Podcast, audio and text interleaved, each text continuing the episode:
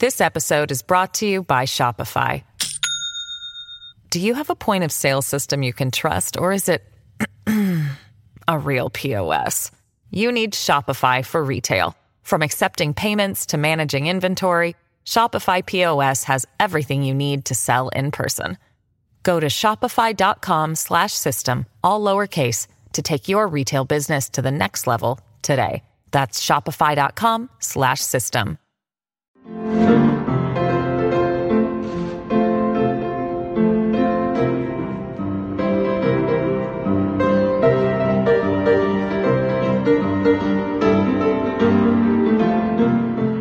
That was Tennessee's longtime Republican Senator Lamar Alexander playing a December farewell piano concert in a Senate office building atrium.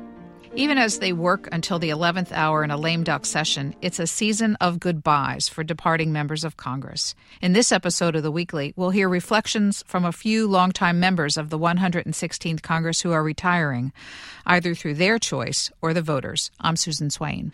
With the two Georgia Senate races facing January 5th runoffs, the current tally of departing senators is seven, including Vice President elect Kamala Harris.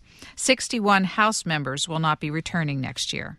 Departing members of Congress leave an institution with deep partisan divisions between the two parties and between the two houses, and between Capitol Hill and the Trump White House. Their final year saw a congressional calendar filled with pandemic related public health and economic crises in the midst of a hard fought election. Let's begin hearing from some of those retiring members, starting with Senator Lamar Alexander. Elected to the Senate in 2002, Lamar Alexander has been in public life for five decades, serving previously as a popular two term governor of Tennessee. During the George H.W. Bush administration, he served as Secretary of Education. He made two failed attempts at his party's presidential nomination in 1996 and 2000, campaigning in his trademark red and black check shirts. He talks about life in the Senate in an exit interview with C SPAN's Greta Brawner. You are well liked on both sides of the aisle. What gestures have you made over the years to ensure that you have friends on the Democratic side?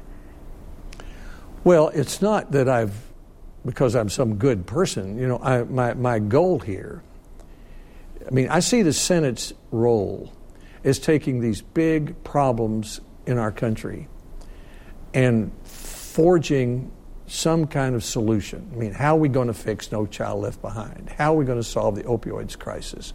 Civil rights earlier. A big solution that most of us can vote for and the country can accept. So to do that, I need to get 60 votes to overcome a filibuster. And to do that, I've got to know Democrats.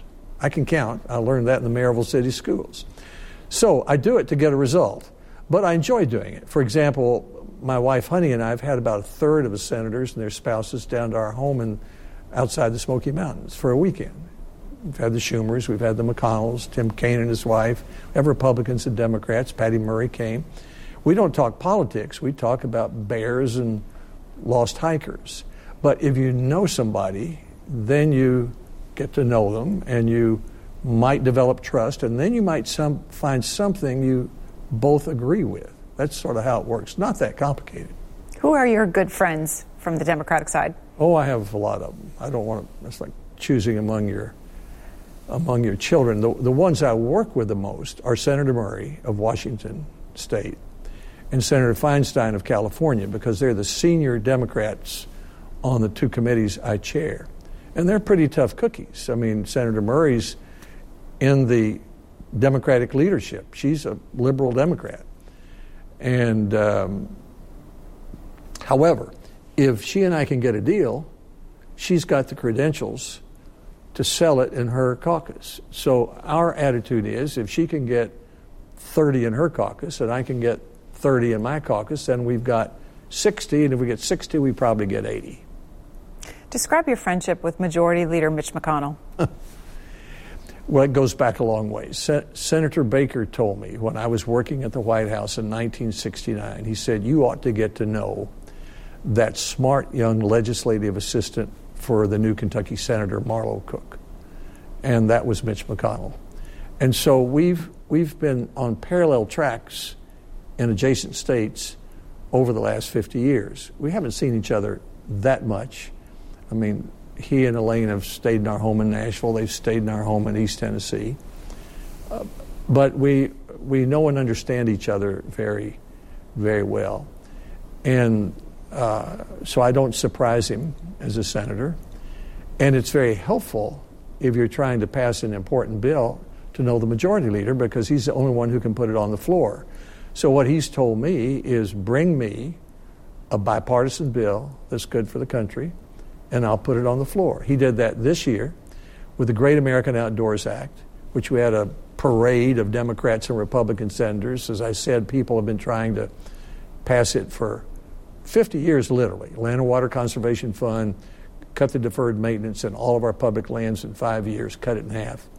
He put it on the floor in the middle of the pandemic in between an impeachment and election, and um, uh, we passed it. So, what would have happened if he hadn't done that? So, that relationship is important not just because I enjoy it, we go out to dinner and have a good time, but uh, because it helps me do what I think I'm supposed to be doing as a senator. What were you feeling, thinking as you watched the majority leader give his farewell remarks to you on the floor? He became emotional. He did. And you know what I was thinking is part of the downside of politics is that you have so much incoming flack that you develop a shell, otherwise, you'd melt. And if I get a lot of that, imagine what the majority leader gets every day, whether it's Frist or Harry Reid or Bill Frist or whomever. So, what I was thinking was that he doesn't have a lot of opportunities to show his emotion. He has to have that shell. And there he was. So it showed a human side of him that I've seen before, and I was glad other people got to see it too. How have you served him over the years? How would your I, friendship? How would I what? How have you served him over the years Have I in your served fr- him? in your friendship? In your friendship. I've served him by. Do, Mitch is an institutionalist in the sense, and I'll go back to what I said just a few minutes ago. He wants the place to work. Now he's political. He likes elections. He likes judges, but he wants the Senate as an institution to to turn pluribus into unum, you know, to be a unifying institution. So I've served him by serving up to him a series of pieces of legislation that have are important to the country and have bipartisan support so that he can put them on the floor.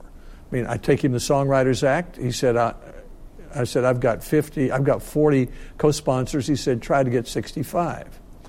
Or you heard my story about 21st century cures. It wouldn't have happened without, without him. So I think I've served him and the Senate and the country by giving him a steady stream of big bills that most of us in the end could vote for. That was Tennessee Senator Lamar Alexander. From his post as chair of the Senate Health, Education, Labor, and Pensions Committee, he shepherded major education legislation into law in 2015, and as he referenced, was a principal sponsor of the 21st Century Cures Act, laying the groundwork for much of the U.S. research into COVID treatments. And he was a major sponsor of the America Competes Act, which recommitted the federal government to investing in scientific research. Republican Senator elect Bill Hagerty will take Lamar Alexander's seat in the new Congress. Tom Udall was the only Democratic senator to announce his decision not to run again after serving two terms representing New Mexico. He hails from a political family. His father, Stuart Udall, represented Arizona in the House and served as Secretary of the Interior under Presidents Kennedy and Johnson. His cousin Mark served Colorado in both the House and Senate, retiring in 2015 and his uncle Mo Udall was a long-time, well-regarded House member who ran for president in 1976. Elected to the Senate in 2008, Tom Udall supported Western policy issues such as land conservation and water conservation and tribal policy. From the Senate floor in December, here is a portion of Tom Udall's farewell address where he talks about some of those passions. I'm also an optimist, and I want to be more accurate. I'm a troubled optimist. I've tried to open my eyes to the challenges we face while never losing conviction in our ability to meet those challenges. As the scientist Rachel Carson said, one way to open your eyes is to ask yourself, what if I had never seen this before? What if I knew I would never see it again? I believe this nation has arrived at a moment when we are opening our eyes to the enormous challenges before us and also to their solutions. Our planet is in crisis, facing mass extinction and climate change. Our people are in crisis, ravaged by a pandemic that has laid bare the, the inequities of our society. And our democracy is in crisis as the people's faith in their government is shaken. We cannot solve one of these crises without solving the others. And that's why I'm troubled. But all I have to do to be optimistic is look around, look around me. I look at the young people across this country who are calling for change for climate action, for voting rights, and for immigrant rights, for economic and environmental and racial justice. They've held sit ins in my office, probably yours too. And they're demanding that we do better. And their determination gives me hope. And I'm optimistic as I look back on the small acts of kindness and the big acts of progress that defined my time in the Congress. I believe that there are lessons in these accomplishments. Now, you may know me as someone who wants to reform the filibuster. But to be clear, I've always supported the talking filibuster. So if you'll indulge me, and by the rules of the Senate, you have to, you can leave, but I get to keep talking. I, would like to talk about a few of the highlights of my career and what I've learned from them. As you know, protecting America's outdoor treasures is a cause close to my heart. It's something of a family project. My family homesteaded in the West almost 180 years ago.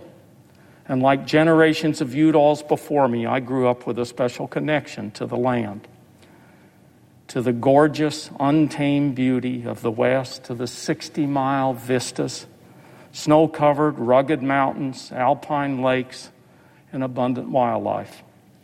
Mitt Romney knows this. Our great grandfathers settled the same small western community. Stegner called the West the geography of hope. It sure is for me. It's what has inspired much of my public service. And that's why I'm so proud of what we've accomplished together to conserve our natural heritage. On the Appropriations Committee, we've worked together for resources for our public lands and environmental protection on a bipartisan basis in the face of massive proposed cuts. And we've held off anti environmental riders that have no place in these bills. Thank you to my friend Lisa Murkowski, who has been the best partner I could ask for in this work. In New Mexico, where public lands are central to our way of life, we've had enormous success unlocking tens of thousands of acres of enchanted land for all of us to enjoy and for Martin to hunt on, you know, every now and then. Each of these efforts was collaborative and community driven. And that collaborative work culminated in one of the biggest conservation victories in American history the passage of the Great American Outdoors Act. That was retiring Senator Tom Udall. Democrat of New Mexico, who has served that state for nearly 30 years, first as Attorney General and then a member of the U.S. House before coming to the Senate. He is being replaced by current Representative Ben Ray Lujan, also a Democrat. This episode is brought to you by Shopify. Do you have a point of sale system you can trust, or is it a real POS? You need Shopify for retail. From accepting payments to managing inventory, Shopify POS has everything you need to sell in person. Go to shopify.com/system all lowercase to take your retail business to the next level today. That's shopify.com/system. Turning to departing members of the US House, We hear first from Representative Peter King, who announced his retirement in November of 2019, surprising others in his state. He was New York's longest tenured Republican congressman.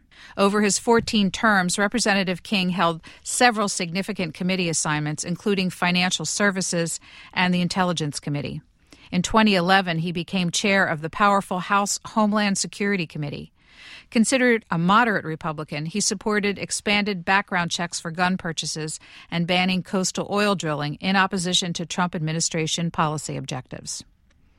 Representative King spoke often of his concerns over an increasingly toxic Washington. He considered running for the Senate, though he never did. In 2016, he contemplated running for president to oppose potential Tea Party candidates. Ultimately, he supported Ohio Governor John Kasich. Here is Representative Peter King describing some of his frustrations with the legislative process in Washington. What's big one of your biggest frustrations here?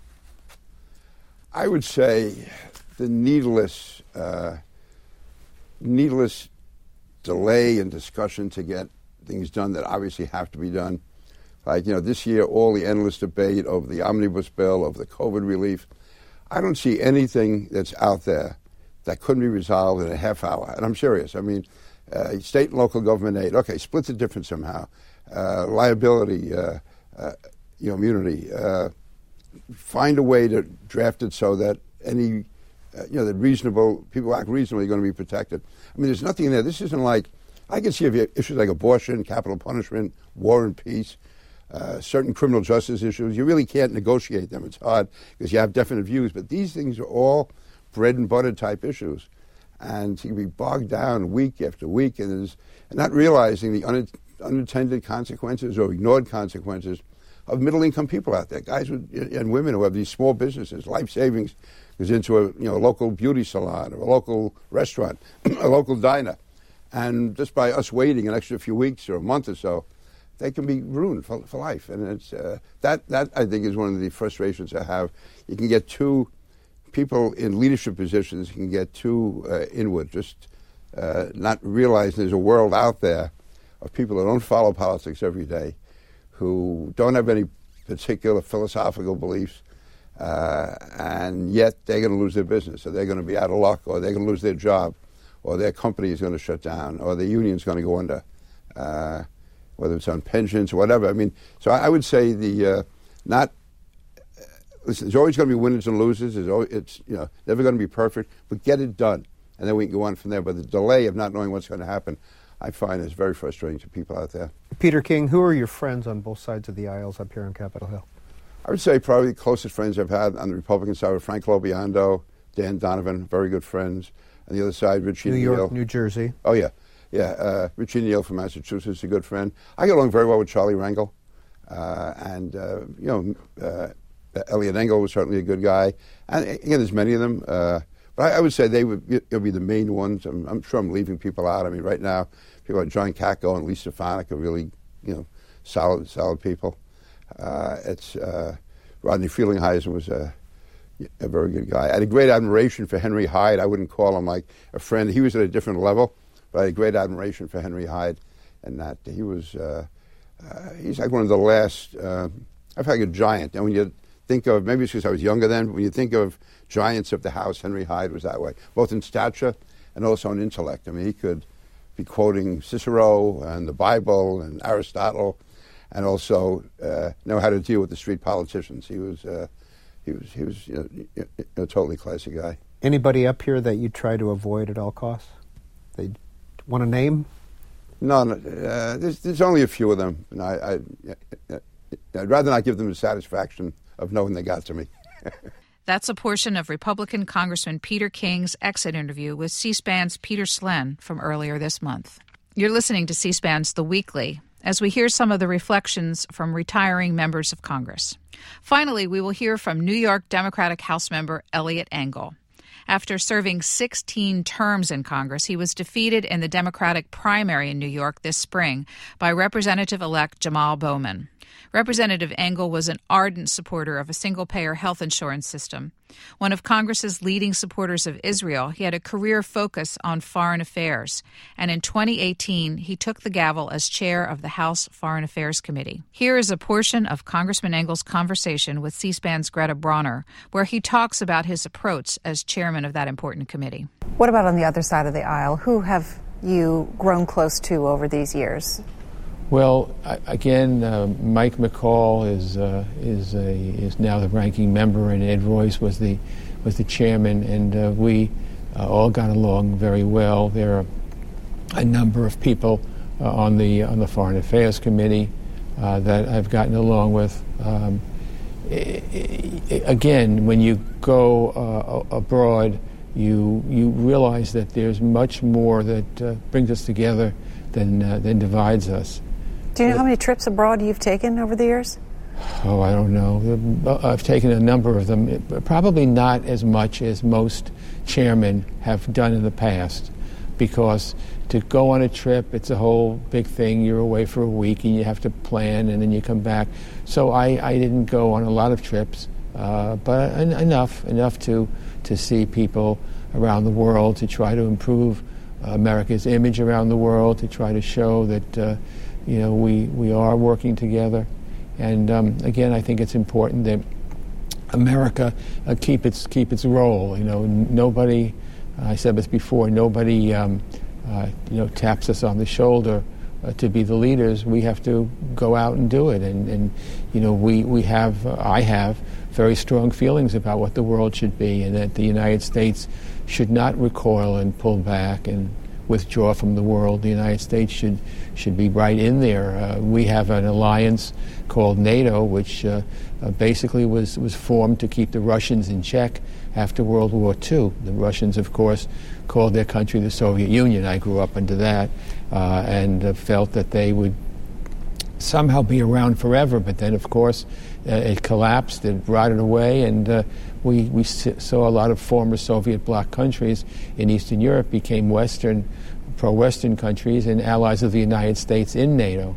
So this is what I think you know we should do. We should lead on climate change. We should be leading on all these things because we have the expertise and people do look for us. And you know Angela Merkel and others do a great job, but the United States is, is sometimes missing, and I think that's not a good thing. That was New York Representative Eliot Engel, a Democrat who's departing Congress after 32 years as the 116th session comes to a close at year's end. You've been listening to some reflections from long serving members about the frustrations and opportunities of serving in Congress. C SPAN has a collection of exit interviews with departing members. You can find them on our website, cspan.org. Search Exit Interviews. We end this episode of The Weekly as we began it, with more on the keyboards from Senator Lamar Alexander. This time joined by Virginia Democratic Senator Tim Kaine on the harmonica. We'll let these two senators play us out.